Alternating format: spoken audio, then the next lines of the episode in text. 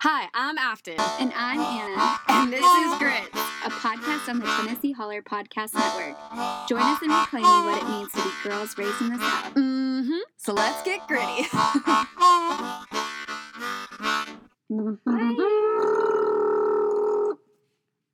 don't know why I did that. I'm two glasses of wine in. All right. So it's been a while. Two I don't weeks. think, as always, as always, same um, street same street, same every two weeks. same excitement. I come over, Anna and I, We gab, we drink. yeah, gab. play with the nugs, touch some touch some cat bellies, and then hit the closet, just like anyone else does. Just a normal friend hang. Is it though? Mm. I guess in the pandemic. I don't know. Okay, so what's been going on?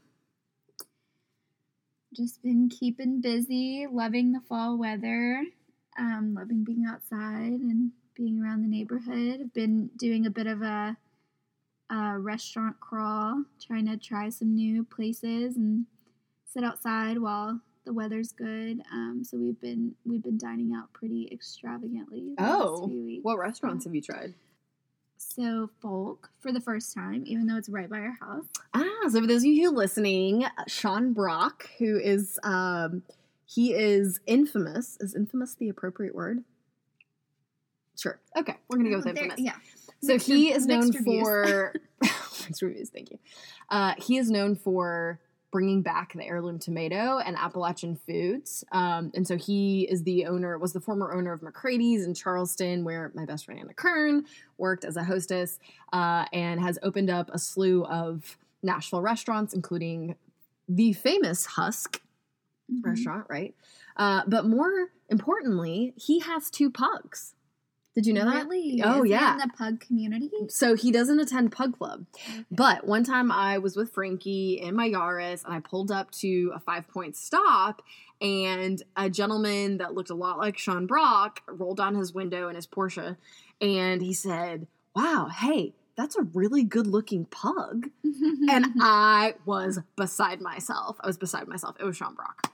It was Sean Brock. Yeah. So Sean Brock told me that Frankie was a very good looking pug, which he is. He- He's very he dapper. is, for sure. But it's not because he's skinny. He's just he's athletic and poised. So Yeah. and tall.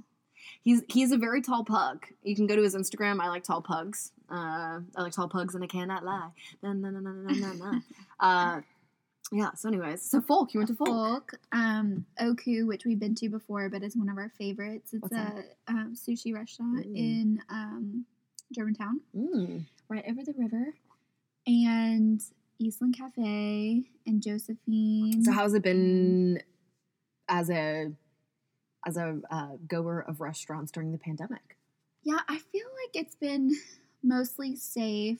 There's, there's some people couple who times- still aren't eating out at all. Oh yeah, I know, I know, and I know we're like we're taking calculated risks because we don't, we're not a, around anyone who's compromised, and we're able to, with each experience, we're able to stay inside and make sure we feel good before we have to see people again. So, um, I think I feel like we've made pretty calculated um, risks, and also the places we've picked have been one small businesses where like you know local owners and local staff um, that we're trying to support and they have been they're starting to actually even get stricter it seems like um Well, the rates are going up. yeah some are requiring masks like all the time like anytime you're not putting food into your mouth even outside. That's interesting. Yeah so i i mean i haven't had any experiences where i felt like oh this is like a totally unsafe situation. Um you know if someone's like there have been a couple people around us who don't obviously keep to the mask rule as well. Um you have it pulled your, down. Your cats. no no no Oh, oh, like people in the restaurant oh. so then you just like distance yourself or like you don't go in yet you don't go to the hostess stand if someone else is standing right there you know like, like there's things you do but that has been our like one big joy just trying to get in these few weeks um of outdoor time try to play some tennis walk around the park Have you used the tennis oh yeah, courts yeah. we got by your new, house? we got new tennis rackets for Are those Christmas. public? yeah And you just show up in your tennis skirt? um well yeah kind of bring your bring your racket I did walk into Whole Foods today and think there's nothing more I hate than white women in tennis skirts. But so weird to me. Anyway what's up with you? Um, Well, speaking of mask mandates, uh, I had a little girls' trip to Galena, Illinois, and for those who, of you who don't know, yeah, well, sure, hmm uh, it was corn country uh, in Northwest Illinois, uh, and I was amongst um, the people and lots of corn and uh, dirt roads, and I was able to see a cow patty in the flesh. So yeah, I was a little out of my element. I'd say as not I'm not a farm girl. Uh, although I come from farm roots. My my dad grew up on a cheese farm. Not that cheese was grown, but you know what I mean. Uh, and so, anyways, it was a nice little girls trip, and I was I was pleasantly surprised. Uh, Illinois has has had really stringent regulations in terms of COVID, Mhm. uh, and so it, and everyone was wearing a mask. I mean, it was I, I was very very impressed, um, and I was just really grateful because it felt very very safe compared to Nashville. well, Midwestern people are quite polite. Yeah, it's it's kind of the same culture as Southern culture though, where you know niceties and but you're not really saying what's on your mind. But anyway, so my friend's aunt owns a winery, so we got a little boozy, had a bunch of cheese, uh, and it was it was delightful. It was absolutely delightful. And shout out to Kate and Elena who who came with me. And I think having gone through midterms in 2018, working 100 120 hour weeks, I've realized that I needed to make sure that I take care of myself as well as take breaks for the long haul. And I feel like I feel in such a great place. And what's been funny this week, because I know we've talked about it on the pod, where I was basically, well, no, I was hospitalized because I had a major surgery, but then had a nervous breakdown. I'm like, I feel great. Like, I just feel like if you would have asked me two years ago and, and compared to this point in my life and where we are in the election, I feel fantastic. I polls Yeah. are showing that Biden. Have you been watching the polls? Mm-hmm. What What are your hot takes? What are Anna's hot takes? I am trying not to feel or think anything Mm. because So just numb, I trying to know trying to what numb can yourself. happen. I've seen a few things that make me feel good, but I don't want to ride the roller coaster. Well, anyone who watched polls in 20 do not pay attention to the polls. Like do not pay attention to them. I think as an organizer, um, you know, I, I, I'm I'm I'm feeling optimistic considering I don't know if you've seen the drop in support for people over 65 in key Mhm, presidential yeah. states. So that's something that's really I think a bellwether for me. And just the long lines. So today was the first day of early voting in Tennessee. Uh, early voting starts in Kentucky or started oh starts tomorrow. Um, and lots of long lines. And I think you know, especially in major metropolitan cities, it's it looks it looks good for Democrats. What do you think? Yeah, I would say there's been a campaign on Instagram of uh, conservative Christian pro life women. Ooh, okay, I want to hear about It, this. it's called like "This Is Why 2020." I think is the hashtag. How do you have your pulse on this? Because I follow a lot of Christian bloggers. Thank you. Which should we talk about the Sean Feucht or however you say his last name, the ten thousand person concert that was held in? Did you not see this? No. See, we have different news channels. Oh my god! Okay, you talk about your Christian news channel, and then I'll talk about mine. Okay. Um, so a bunch of Christian conservative women shared why they are pro life in voting for Joe Biden. Oh my god! And it was like popping off. Like it was it did so well. It was such a good campaign. There were where did it start? And um I think it started I think it was a coordinated effort between a group of um you know, people in the like podcast blogging, Instagram, I wouldn't say influencers, but like Pantsuit Politics is part of it.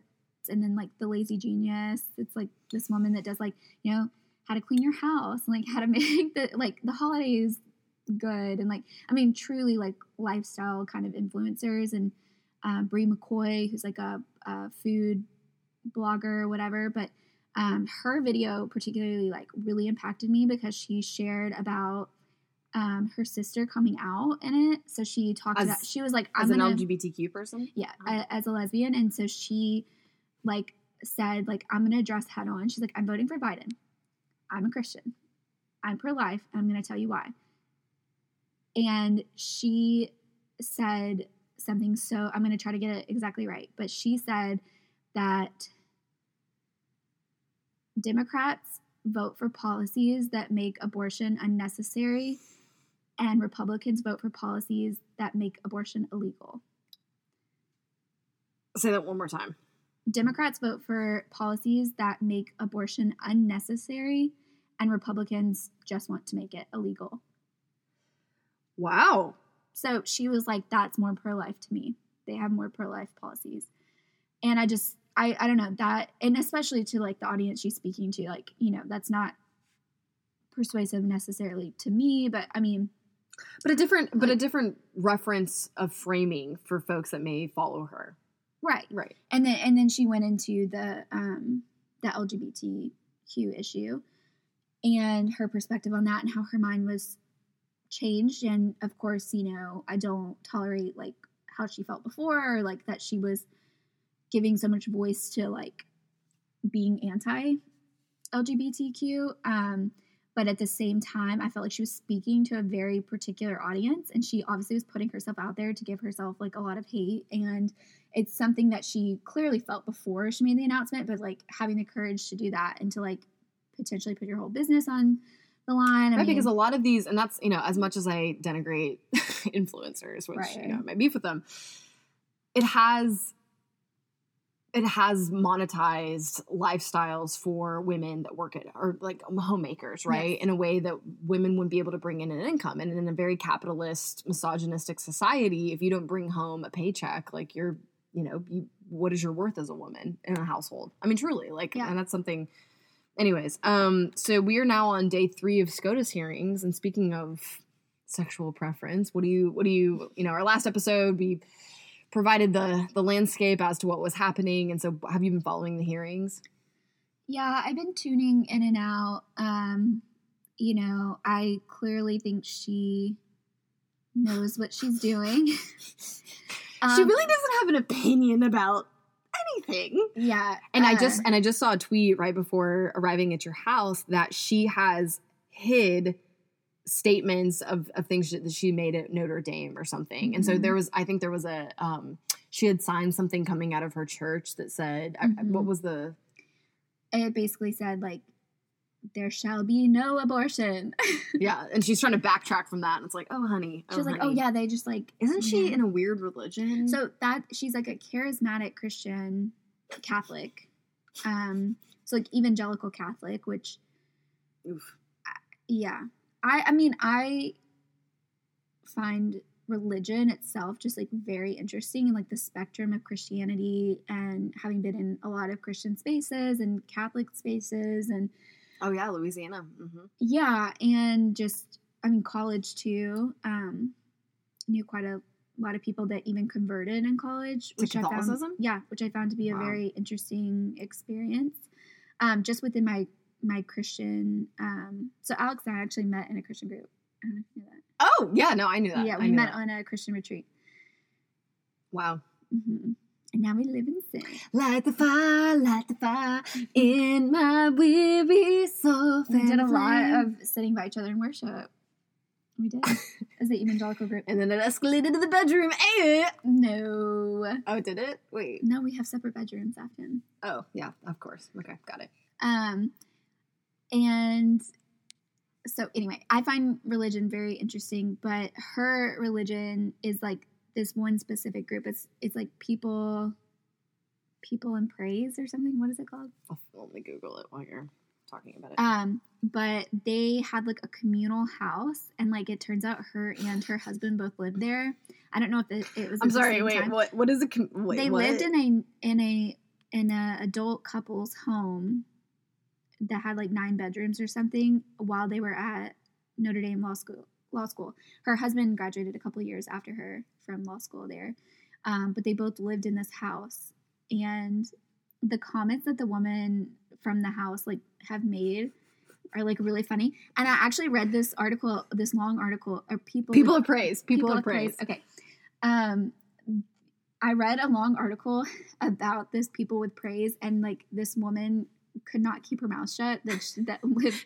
The, like NXIVM, mom- like res- like aftermath. okay. Wait, no, I read it. I read it on the same day as I read the long article about um, Jerry Falwell Jr. and his wife Becky, and their like sex lover person, Giancarlo. The pool boy. Yeah, the pool boy. The pool boy. Yeah. Oh Okay. God. I read those both and I'm like, what is up with these freaky deaky people? Like, why do they end up in these situations?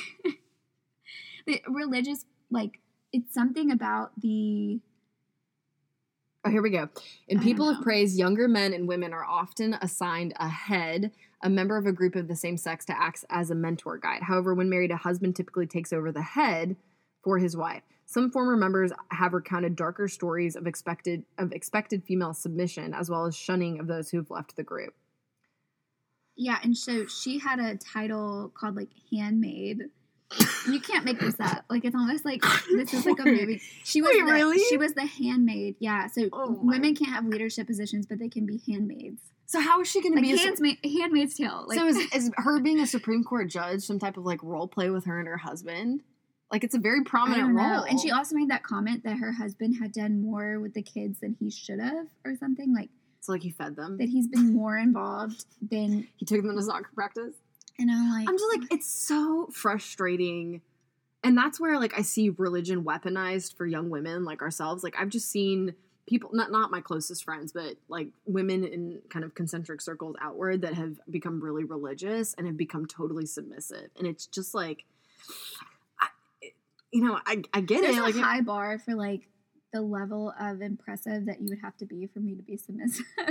like it really, you know, like I'm submissive to like data and like science and like logic and truth. Like it's not a guy. Like to me, you know, but like, that's but there's something deeper there, you know. And I will say, having dated a lot of guys that, well, not a lot of guys, excuse me, um, but guys who, gentlemen who were devoutly Catholic in high school, and I was, they were very, like, they were very sexist towards me and Yeah, misogynistic, yeah, and I like, and for I look sure. who they've married now.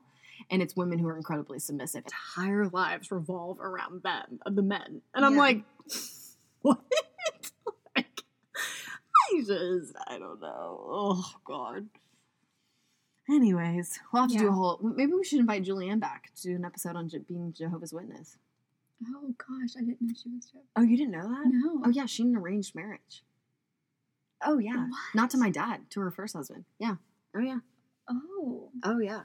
So when my, we talk about religious cults, like my mom, and it's funny when the Jehovah's stop by because I'm like, oh yeah, my mom used to be Jehovah's Witness, and and it's a cult, and she thinks it's a cult, and they're like, oh, because, you it's just That's the one you can't have like presents.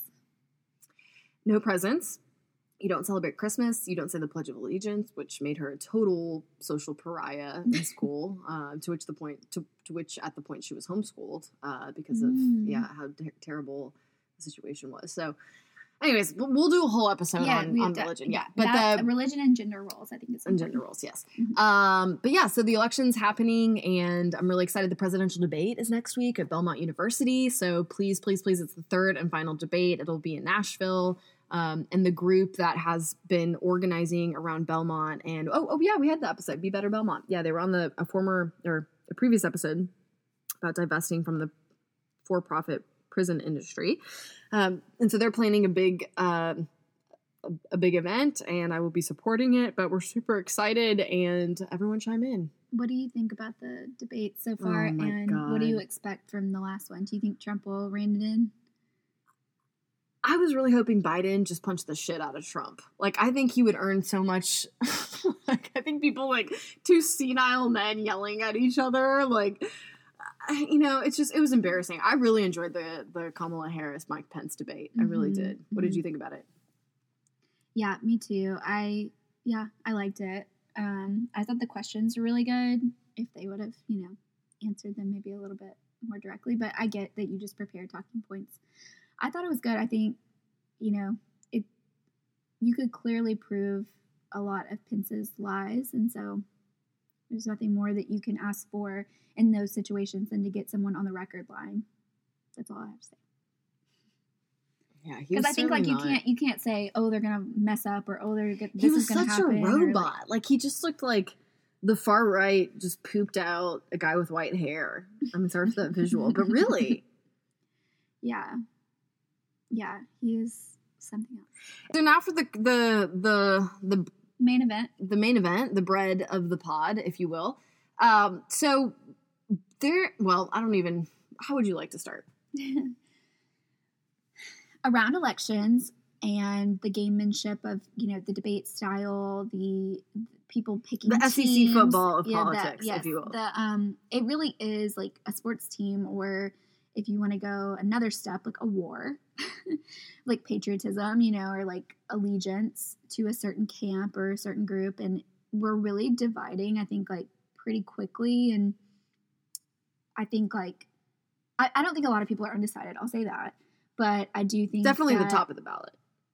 At the, the, the presidential level. Right, people right, not- yeah, yeah. They've already made their decision. Right. But I think we're starting to show our, you know, the peacock showing Well, let's let's so before we even dive into what is virtue signaling and performative politics, I think definitions would be helpful, especially for me as a neophyte in this world. But like, please go ahead.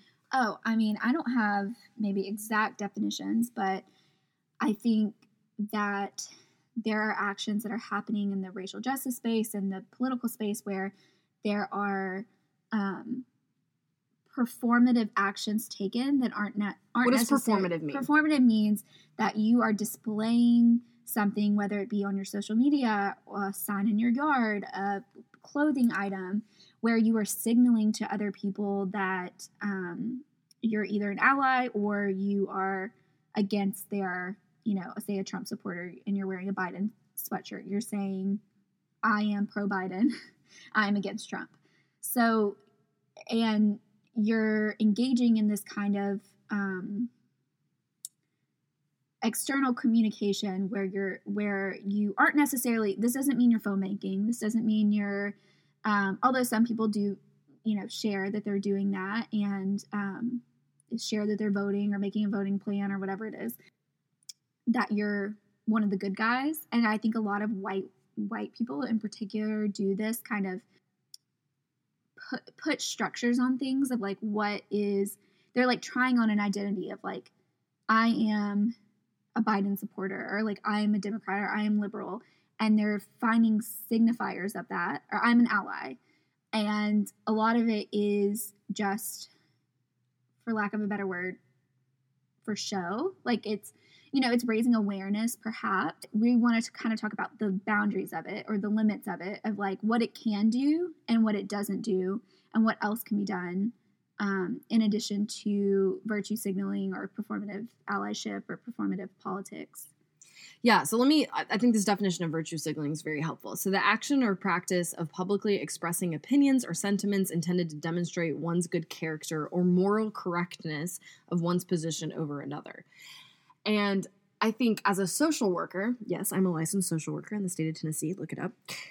Like, for me, I think the per- the performative piece is like, would I be doing this in pub? It's like the public versus private, right? Like, am I Mhm. doing the work in private, or am I signaling to people publicly that, like, in this performative way, that like I'm I'm progressive and like I'm supporting these people? Which we're gonna give you some examples, and I think for those of you listening, I would really like you to lean in and think about how you do this in your own life, whether you carry a Louis Vuitton bag, which is class signaling, right? Mhm, mhm. It's class signaling.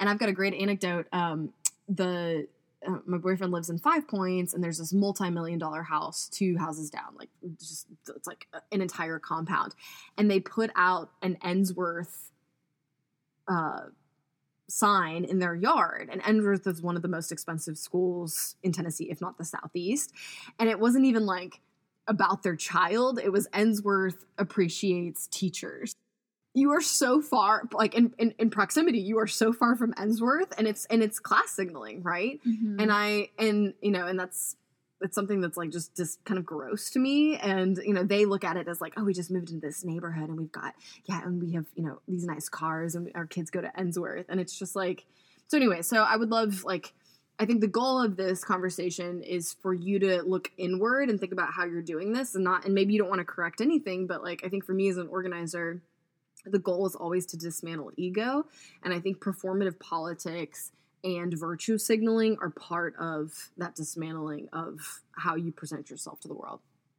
Yeah, I like how you broadened it to include um, things outside of like I'm signaling I'm progressive because I think we are always signaling something about ourselves. Like I think about that with my like engagement ring, for example, like that is a, you know, I go, go back and forth about some of the traditional wedding things of like, what is it really? What what did it used to be a symbol of? What is it a symbol of Mm. now? And then also like in different cultures, like some cultures have um, like a car culture, like we're having a nice car is super important and like something that you spend a lot of money on. Um, like I found that in my hometown, for example, like that is a big thing. Like a big truck, a luxury vehicle, like Mm. that is the cream of the crop. When I've been in like much more wealthy spaces in like Connecticut and here, and that's not. I'm not. I haven't been in a, another community where having a fifty to seventy thousand dollar car matters, except in a low income community. So it's like so interesting to me, like what, um, or like a lower, you know, a, not necessarily all low income, but like a lower income community. So I, I just there are things that we do every day. Some we think about, some we don't. That are showing our our class um, and and are communicating to other people like how they should be or how they should react to us. But that doesn't necessarily. And a lot of times we think that's that's good. Like that's good enough. Like if I wear a Biden mask into the grocery store, I'm really showing what that's the thing is like what are you showing? And what are you donating? Are you phone banking? Are you um, Well, I'm, and I think the question is about audience. Like, if you go to the store and you live in a conservative area, like that's really brave and that's, really brave, right? But like, Yeah. if you're in East Nashville, and so we there was a tweet that I uh, referenced in in terms of this podcast, and Anna said she wanted to talk about it. Let me find it again. In in Nashville, we see a lot of like East Nashville. I had this tweet about.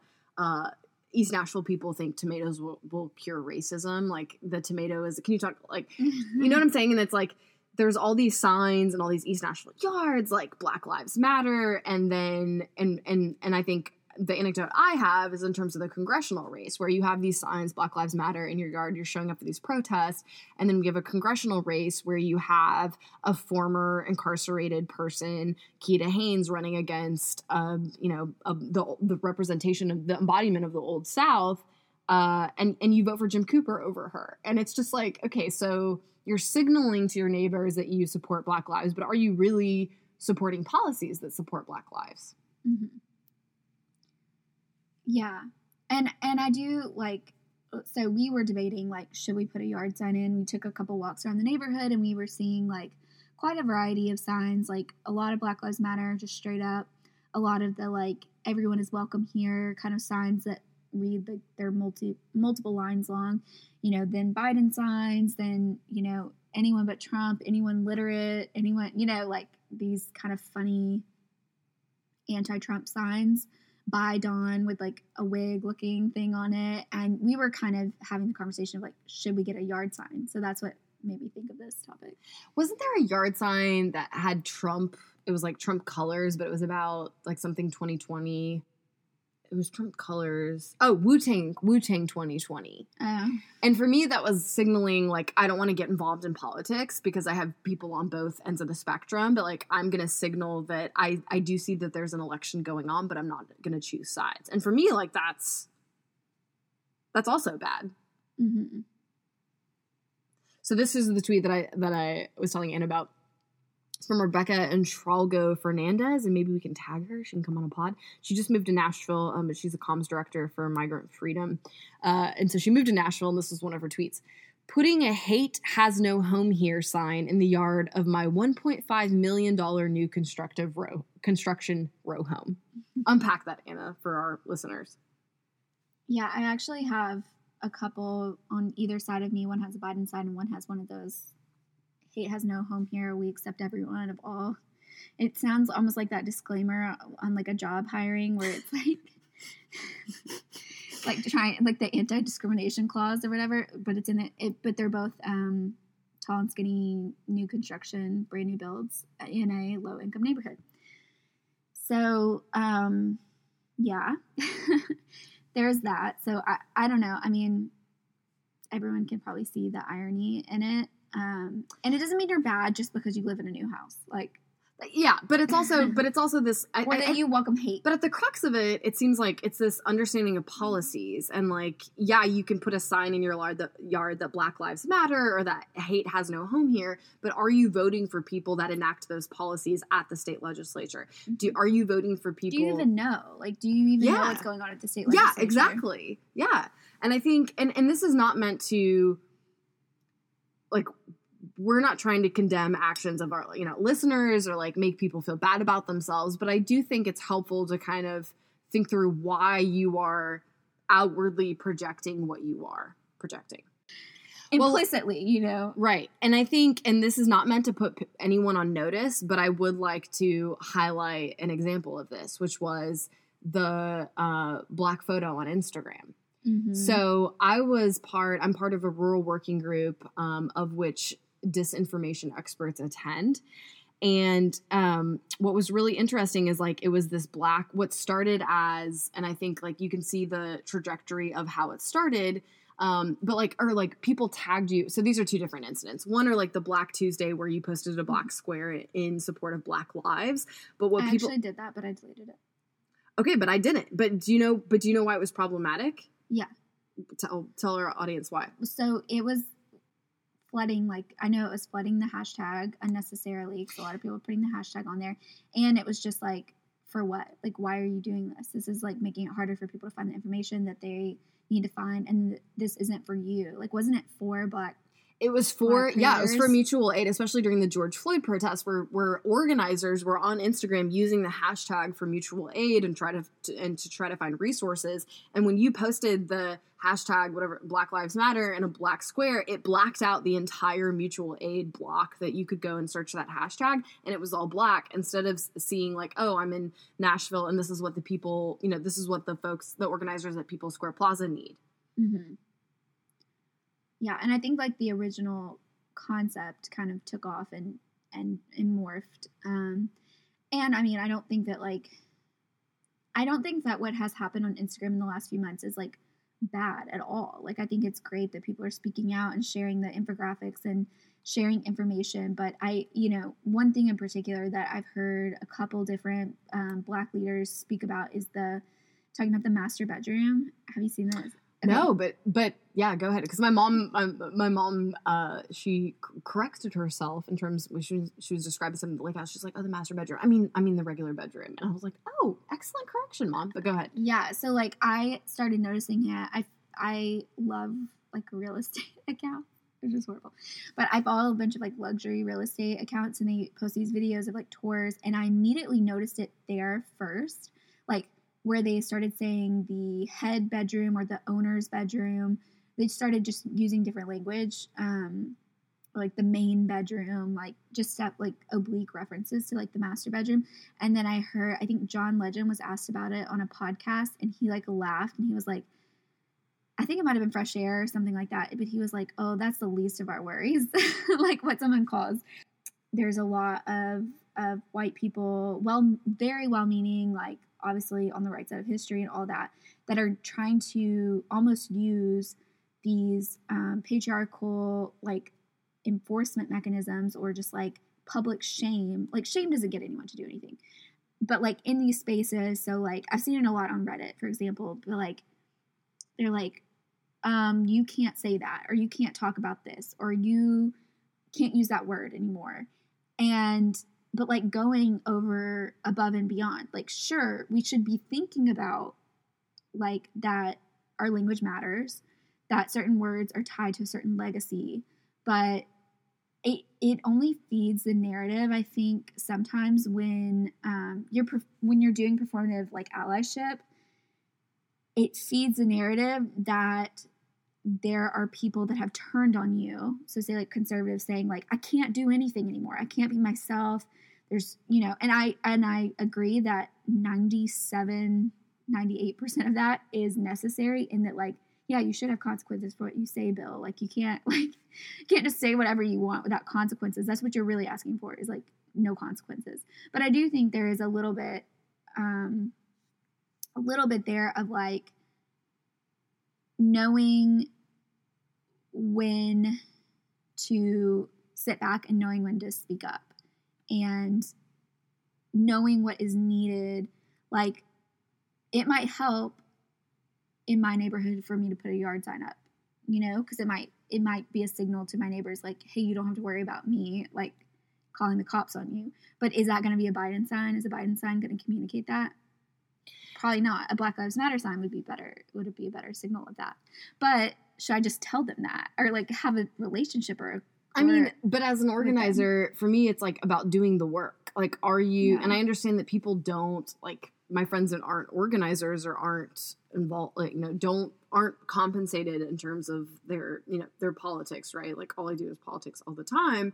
And for me, it's like I'm actively, you know, either trying to, you know, sup- build the support networks for women of color candidates to run, right? And like, that's my, that's my embodiment of Black Lives Matter is like, ensuring that spaces progressive spaces are inclusive. And and i think that like the performative piece is like how are you doing that? Like how are you doing that in your own life professionally but also personally right? Like are you silencing women of color when they make you uncomfortable but you have a black Mhm, lives matter mhm. sign out in your yard? Yeah. Like that's incongruent and yeah it's uncomfortable but like you need to get there. And the last thing i'll say about this is i think this example of the um the white black photo that women and so i just from your perspective before i dig into this what so tell me kind of if you can outline for our listeners what happened. And probably a lot of you participated in this so i think it's helpful. The one where you were like tagged and challenged Yes. to like post a Yes. picture of yourself? Yes. The black and white selfies women women supporting women so I, yeah. No, okay, no, no, I'm you go first. I found it really interesting who, like, how people messaged it themselves. Like, but the whole thing was bizarre, as are a lot of internet trends to me. So I in, would in love to information camp like in campaigns just digital Yeah. campaigns how you have no idea how they start i mean you look at the back for those of you who haven't watched the Fyre Festival documentaries how it was like that Mhm. that orange square and like no one knew and then all these people showed up on this island and it's like especially as someone who's part of a disinformation working group like you figure you once you hear how these campaigns start and like what their ori- like original purpose was it's really striking how then they materialize especially in american culture Yeah. so, anyways, like what you heard, so I'm sure you posted like challenge accepted and like whatever. It was like women's empowerment. And then you heard, oh, it, this actually originated in Turkey in terms of uh, raising awareness of femicide and a lot of, um, of domestic abuse, uh, systemic problems in Turkey, which apparently that wasn't true at all either. And so, Mhm. like in the organizing space on Instagram, I was seeing that, that you know, this originated in Turkey, and like this was, you know, and, and it was um, antithetical to like that campaign, and um, but that's also not true. And so it's like, you know, I really like instead of, and, and that's what I hope all of you take away from this is why am I doing this? Like, am I doing this because I feel socially pressured? Am I doing this because like I want to look pretty in a photo, or like how do my daily actions impact women? How do my daily actions improve the reality for black lives and not in a patronizing way, right? Like I, I really want people to dig into that. And whenever you feel compelled to like post, you know, or put like a Black Lives Matter in your sign, like are you voting for pol are you voting for people that support black lives and their policies? Are you aware of your political landscape? And I mean, you know, there's like so many pieces to unpack about that. And that's how I like I- that's what it boils down to for me. yeah i think about a lot of those performative things as far as like who am i talking to like and i'm mostly just trying to show i am good i am good But you know you're good. And that's what like and I really but i don't necessarily it does not help me or anyone else to say i am good publicly over and over again because it's not always true. Like it's like it's excusing myself from work that needs to be done which i know needs to be done.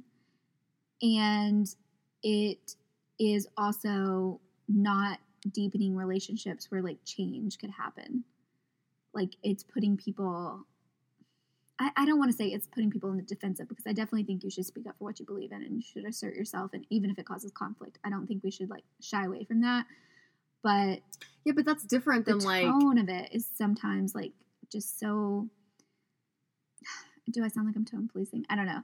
Like I, I just think that a lot of the content I feel I feel like you should you should be seeing where your content is coming from. I think that's part of what you were saying with like disinformation. But but the moment where you feel compelled, like there's a, a massive digital trend, right, on Instagram, and you're like, oh, I want to. And honestly, like when those things happen, like I'm just too busy. You know, I'm I'm too busy doing the work to even like think twice about this stuff. But it was interesting being on this disinformation call with experts that are in this world and talking about the trajectory of the black squares, for example, and being like, mm-hmm. wow, it was really problematic that people posted those black squares. And mm-hmm. I'm like, and, and in no way am I trying to push you in a defensive posture, but I really like need you to dig in and think about why you're doing these things. And like, are you just seeing it and like it's a way to signal, you know, to folks, or like, are you really doing the work in your professional spaces, especially those of you who work in corporate America? I've had numerous conversations with my friends that like they don't even, you know, they don't there's no D&I program, like diversity and inclusion program, right? Mhm. Like are you advocating for black lives in your workspace? Are you advocating for black lives in your neighborhood? Are you making sure that like your neighbors aren't getting kicked out because of gentrification and rising costs? Like there are so many ways for you to be an advocate and those aren't digital on Instagram. That's all I'm trying to say. Mm-hmm. I don't know. I have clearly a lot of feelings about yeah, this. I, I, I think that is definitely like. I mean, it is a good point to make. which and which it's some not- of us are doing the work. You're doing the yeah. work and you're posting digitally, Exactly. right? But like that's what I was gonna say. It doesn't Yeah. mean like just because you know I keep seeing the same sweatshirt that's in like the Barbie font that says I think it's I think it's about Kamala. I might have Biden's name on it too, but it's like a Barbie font pink sweatshirt that like grown women are wearing like everywhere, and it's like making them feel some type of way. Like I remember voting for Hillary Clinton and crying in my car, like sobbing, heaving, sobbing because I voted. I literally like really, yeah, it impacted Okay, we're gonna have to so we're gonna much. have to unpack. Oh, okay, we're Like, gonna have to unpack that later. I but- know. I mean, it's. I mean, that's my personal experience with it. So, like, I get, like, I get that feeling when you when she goes, "I'm speaking," and you're like, "Yes," and you, and then nevertheless, I persisted, like, or she persisted, or whatever, like about Elizabeth Warren. Like, you hear these things, and they like give you chills, and you're like, I feel that, and I feel that, like, you want to. Sh- share it with the world like you want to say defiantly to your racist neighbors like black lives matter like i want to put this sign in my yard so I, I definitely get that and i feel like we're this is a manifestation of something like for sure that causes us to want to display this publicly um, whether that be like a deep emotion or just like strong feelings but there's also yeah other outlets and like ways to ways to kind of make that come to come to light and not just give yourself a pass after Exactly. Exactly. Yeah. And I think that's like what I'm trying to say is Yeah. that don't just put a sign out in your yard and think you've got the green light and like you're not a racist, right? Like there's so much inner work to be done as well as in your professional and personal spaces. Mhm. and you're gonna teach them all how to do the work so I just think it's it's an ongoing exercise and I and I think it's on your for those of you listening, it is part of your trajectory to self-actualization. And that is maybe why you listen to grits. and it's not i will say like we focus totally on progressive politics but it's It's a yeah, it, it can be you're- it's yeah. applicable to it's applicable to, your almost everything i'm you know you're from the south you wear camo like there's a bunch of Yeah. there's like Oh, a bunch yeah. of you have a Uh-huh. fish in your tinder profile like Mhm. there's a lot of it Oh It's my not just god! Yeah, I didn't even think yeah. about that. Yeah, good point. Oh my god! I just the the girls on Instagram, like the influencers that are like lover of Jesus or like Jesus. jesus and coffee 22 The Jesus culture on Instagram is just like. I need a drink. Okay. Um. All right, Anna. What are you grateful for? I am grateful for Alex for booking a, a getaway for our six year anniversary. We're going to Wow, it's been six years. Chattanooga because we can't really go anywhere. What's in so Chattanooga? we're just we're hanging out at a cool Airbnb. Hopefully the leaves will When be is it? changing. Um, November. We're going November seventh. Our anniversary is the twenty seventh of October. Um, it's right after the election. Okay. yeah, we're, I, I felt like we are gonna need a little bit of digital space, and we're not making like any plans. We might hike, we might just cook, and just hang out. But it's a beautiful Airbnb with great uh, views, and hopefully the leaves will be bright red and beautiful. And we'll just walk Mm. and get a coffee and sleep in and read a book and That's nice. spend a weekend together. And I'm typically the planner. Not surprised. of the two, so I feel overly grateful that he booked it for us. That is really nice. I told Chris I want a room at the Van Dyke for my birthday Mm, to be that's a good idea. Yeah. We did um for our first wedding day, we did the Noelle downtown for a staycation. Was it nice? It was honestly one of the best Really? Noelle? ever to do Okay. to do a staycation. I mean, sure, do Van Dyke. I've heard good things about Van Dyke, but they treated us. Um, Wow, I've never even heard of it. yeah, it's downtown. Um, All right. Well, small, like a boutique hotel. Um, there's a lot of those in Nashville, and I feel like even though, oh yeah, here we go. Nice. Okay. I'm gonna check great food, great drink, drinks, great service. They were like, as soon as we walked up to the rooftop bar, they were like, "Oh, you poor thing," and gave us free drinks. And I, it's like, thank you. I'm so glad this is a small hotel. Yeah, the one in East Nashville. I mean, it's walking distance. That's what I think Yeah. would be nice. So, I think that would be. can you good- watch Frankie? good- Yeah, of course. Oh my god, he's such a noob. Our cats might be pooping themselves, but They need a little scare. They'll- you they'll know, get they're getting they're getting too comfortable. They're eating out of the really, garbage disposal, so they need a little little we're not excitement. supposed to tell. Well, Okay, what are you? What are you grateful for? Um, what am I grateful for? Um, I should be grateful for a lot. I am grateful. Wait, when is your birthday? End of November. That's Okay. Yeah, I yeah. know. I know. I was like, Yeah. Oh, Um. I'm just, you know, once again, I'm just grateful for the people around me in politics, and I've I've just learned a lot, and people have spent a lot of time helping me become a, a very good organizer, and I'm just I'm very grateful for them. Like Jason Freeman, shout out to Jason, who's my work husband, as I affectionately call him.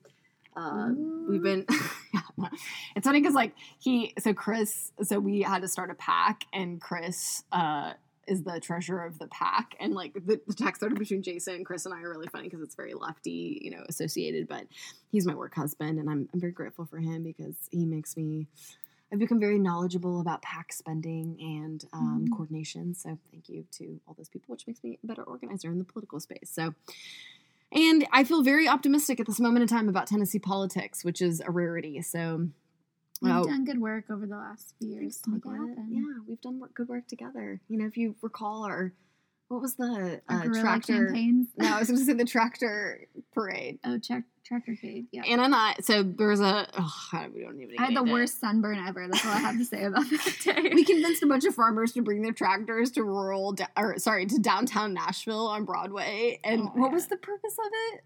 I don't even know. We had signs made on cardboard boxes.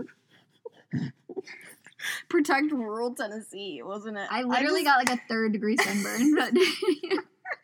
That's all. I, and the tractors kept Oh breaking my down. There were so many God. breakdowns. There were too many people on the trailer at one point. It was like it was the highlight. Like, oh my god, I can't even. 2017 was. It was just. that was called some- uh, yeah. guerrilla campaigning. Those were growing, growing, gorilla growing years, if you will. Mm-hmm. All right. Well, we'll see you in two. Is that the election? We'll be. Oh my god, are we supposed to be recording the night after the election? Oh my god. Nope. Nope. The 28th. All right. So we'll see. the week the Like, week before the election. All right. So it'll be it'll be election grits. And then we have a special surprise coming for you. Maybe. Hopefully. Maybe. Hopefully. Hopefully. Yeah. All right. All right, everyone. Um, and even if you have Black Lives Matter in your sign matter signs in your yard, we love you, but just dig in a little deeper. Okay. Yeah. That's what grits Okay. is for. All right. Bye. Keep it gritty. Thank you to our griddles and our family at the Tennessee Holler Podcast Network. Be sure to check out the other podcasters in the network who are doing the Lord's work in the state of Tennessee. Find the good stuff at www.tnholler.com and be sure to subscribe and support the Holler while you're there. Follow the Holler to keep up with what's going on here in the state at the TN Holler on Twitter, Facebook, and Instagram, and follow Grits at Grits Podcast. Keep it gritty. Bye.